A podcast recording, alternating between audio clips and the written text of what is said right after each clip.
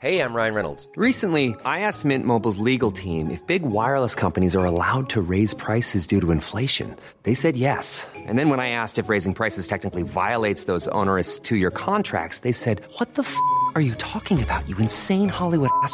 So to recap, we're cutting the price of Mint Unlimited from $30 a month to just $15 a month. Give it a try at mintmobile.com slash switch. $45 upfront for three months plus taxes and fees. Promo rate for new customers for limited time. Unlimited more than 40 gigabytes per month. Slows. Full terms at mintmobile.com.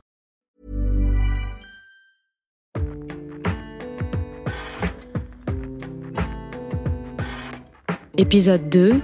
Ne pas guérir, mais soigner.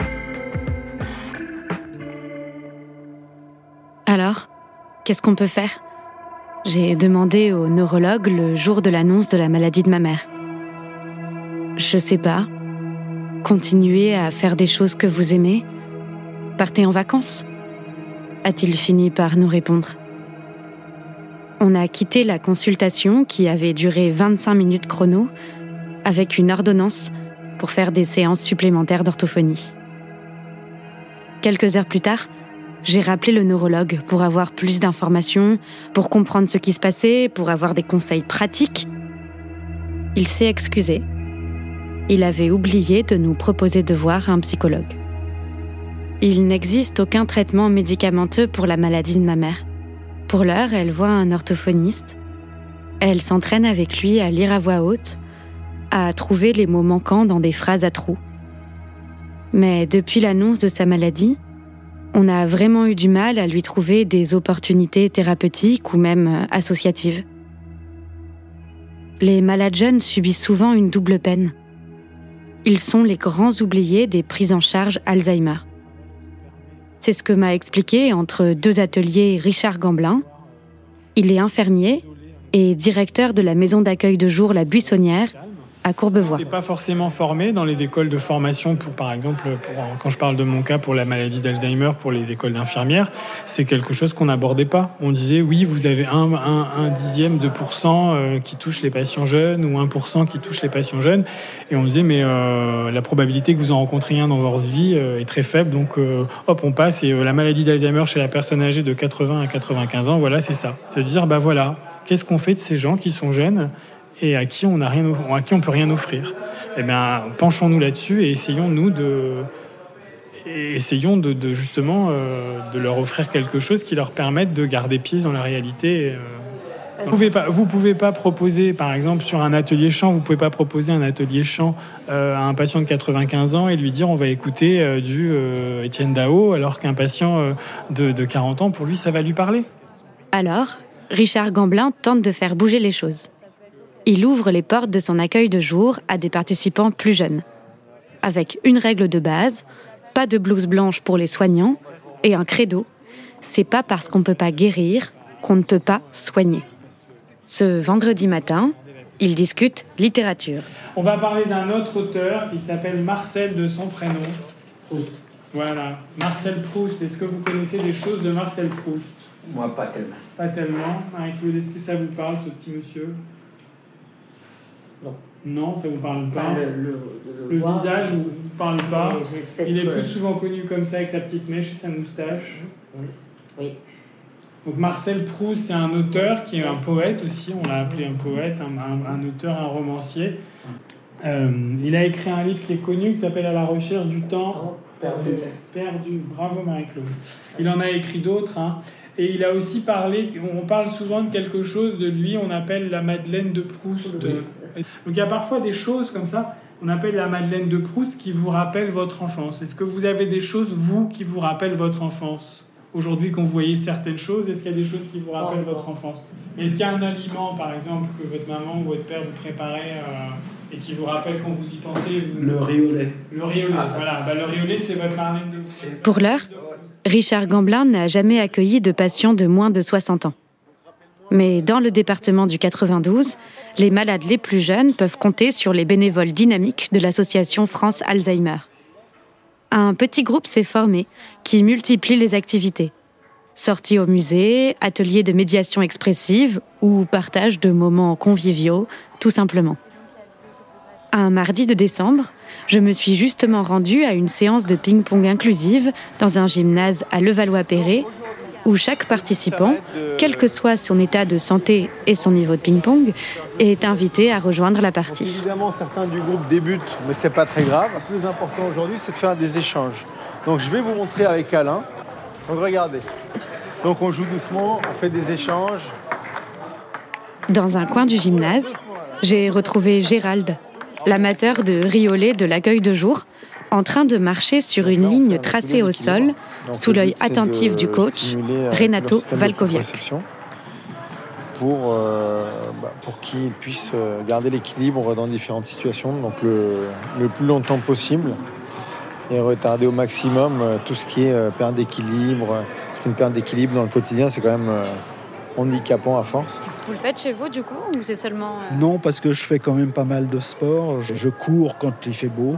Euh, du vélo aussi Non, pas de vélo. Je suis interdit. Euh, le médecin m'a dit pas de voiture, pas de vélo. Bon, alors du coup on court. Ben voilà. Ouais. Ben, toujours, oui. Ça fait longtemps que vous vous connaissez du coup tous les deux, Renato et ben, On se connaît depuis le début du cycle, donc c'est à peu près le mois de janvier. Janvier 2019. Oui, c'est ça. Ouais, bientôt un an. Hein. Ah, ouais, donc ça va s'arroser, ça. Ah, bah oui, attends, anniversaire, anniversaire, on va, on va arroser ça, évidemment. J'ai été touchée de partager des instants de vie forts et joyeux avec ce groupe des Hauts-de-Seine. Mais ça m'a aussi rappelé que tout le monde n'est pas placé sur un pied d'égalité face à Alzheimer. À Toulouse, ma mère n'a pas vraiment trouvé d'activité qui lui convenait. Le lieu de vie, l'environnement social, et les moyens humains et économiques sont déterminants pour lutter contre l'avancée de la maladie. Christiane Brison le sait bien. Cette ancienne infirmière et assistante de vie a travaillé de nombreuses années auprès de personnes atteintes de la maladie d'Alzheimer, notamment en EHPAD. De son expérience, elle a tiré un livre, Accompagner un proche Alzheimer.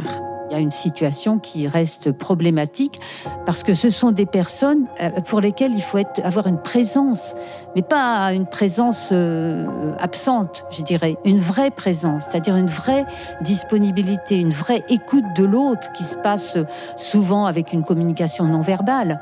Et ça demande effectivement une disponibilité absolument incroyable et puis une, je dis, une attitude d'ouverture pour ne pas avoir peur, ne pas, euh, comment dire, enlever ses a priori, ses jugements, parce que souvent on dit oh non mais elle est complètement folle. Moi j'ai eu des, maris ou des femmes qui disaient mais complètement fou. Je dis non, non il n'est pas fou du tout.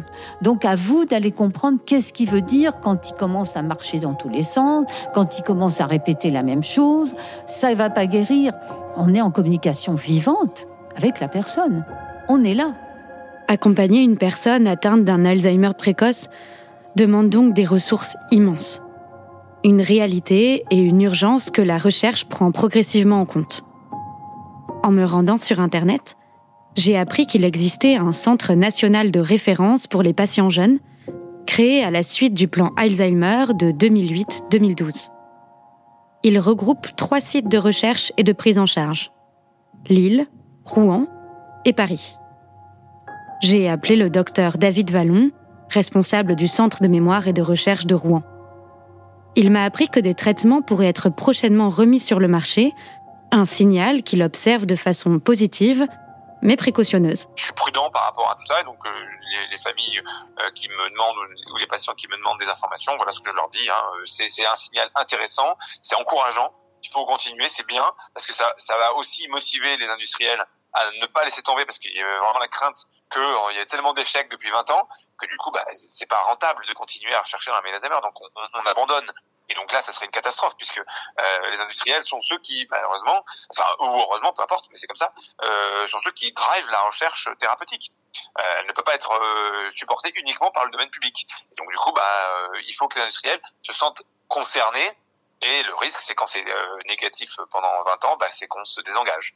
Et donc ça, c'est très bien, parce qu'au moins, euh, il se passe des choses, et donc ça va relancer euh, de manière positive la recherche thérapeutique dans la d'Alzheimer. Si j'ai contacté David Vallon en particulier, c'est aussi parce que le site de Rouen est dédié aux recherches autour de la génétique. Et je peux être concernée. En effet, les proches des patients jeunes sont sollicités par la recherche dans un cadre dit préventif. J'en ai moi-même fait l'expérience à demi-mot. Lors de ma dernière visite en neurologie pour ma mère, une interne m'a fait remplir sans préambule un étrange arbre généalogique. Elle coloriait en noir mes proches diagnostiqués, mon grand-père, ma grand-tante, ma mère, et elle barrait ceux qui étaient décédés d'une croix au. J'ai lu ensuite dans le rapport médical de ma mère qu'au vu de notre contexte familial, mon petit frère et moi étions considérés comme des sujets à surveiller. Il existe une forme génétique de la maladie d'Alzheimer, dite autosomique dominante. Elle se transmet de génération en génération. Elle est extrêmement rare. Elle concerne près de 300 familles en France et plus particulièrement des patients jeunes. Le docteur Vallon accueille régulièrement des personnes en quête de leur identité génétique. Il m'a expliqué pourquoi il peut être utile de savoir si on est ou non porteur de la maladie. C'est les motivations habituelles, c'est organiser ma vie future. Euh, je vais peut-être pas me, me avoir le même plan de carrière euh, si finalement euh, à l'âge de la retraite euh, je serais déjà malade. Et puis organiser éventuellement aussi mes finances, prévoir l'avenir. Et si on est à un âge encore un peu plus jeune et qu'on n'a pas encore par exemple une enfant, décider si je vais avoir un enfant. Le docteur A fait émerger en moi une question que je m'étais encore jamais posée. Si je fais un enfant, est-ce que je risque de lui transmettre un lourd héritage génétique? Aujourd'hui, il est possible de connaître l'état de santé de son enfant avant même sa naissance et de prendre alors des décisions en conséquence. Dire qu'on peut avorter si on voit que son enfant est porteur de la mutation de... Exactement, c'est un, une interruption thérapeutique de grossesse. Mais la situation qui est encore plus intéressante, c'est le diagnostic, euh, le, le préimplantatoire le DPI, diagnostic préimplantatoire. Donc là, en, en l'occurrence, on, on, travaille sur la gamète, donc avant la fécondation. On sélectionne uniquement des gamètes qui ne sont pas porteurs. La fécondation a lieu in vitro et on réimplante l'embryon euh, à un stade très très débutant, juste après la, la fécondation in vitro. Donc euh, c'est pour ça que ça a quand même un intérêt de déterminer ces choses-là. Par contre, il n'y a absolument aucune obligation. Après une longue réflexion, j'ai demandé à ne surtout pas connaître les résultats des analyses génétiques de ma mère et je ne veux pas en faire pour moi-même. Pourtant, parfois, l'angoisse est insoutenable. J'ai encore perdu mes clés dans le bazar indescriptible de ma chambre. Est-ce que la maladie est à son tour en train de s'insinuer en moi? Comme le goût des livres, comme l'attention aux autres? Ma mère m'a-t-elle aussi transmis l'oubli? J'ai posé la question à la psychiatre et gériatre spécialiste d'Alzheimer, Véronique Lefebvre des docteur en philosophie pratique. Un gène ne fait pas un destin. C'est pas parce qu'on est porteur du gène qu'il va se révéler. Alors je comprends très bien que ça vous fasse frémir. Et je comprends très bien aussi qu'on ait le droit de ne pas savoir. Moi, médecin, je dois mettre en œuvre tout ce que je peux pour soigner, accompagner selon les données actuelles de la science. Mais vous, famille, patient. C'est absolument pas la même chose.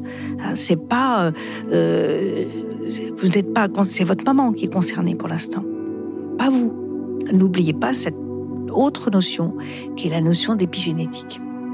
C'est quoi l'épigénétique? L'épigénétique, c'est une notion qui est de couverte récente, qui montre que même si on a un gène, une sensibilité génétique, il ne va pas forcément se révéler en fonction du contexte dans lequel on vit.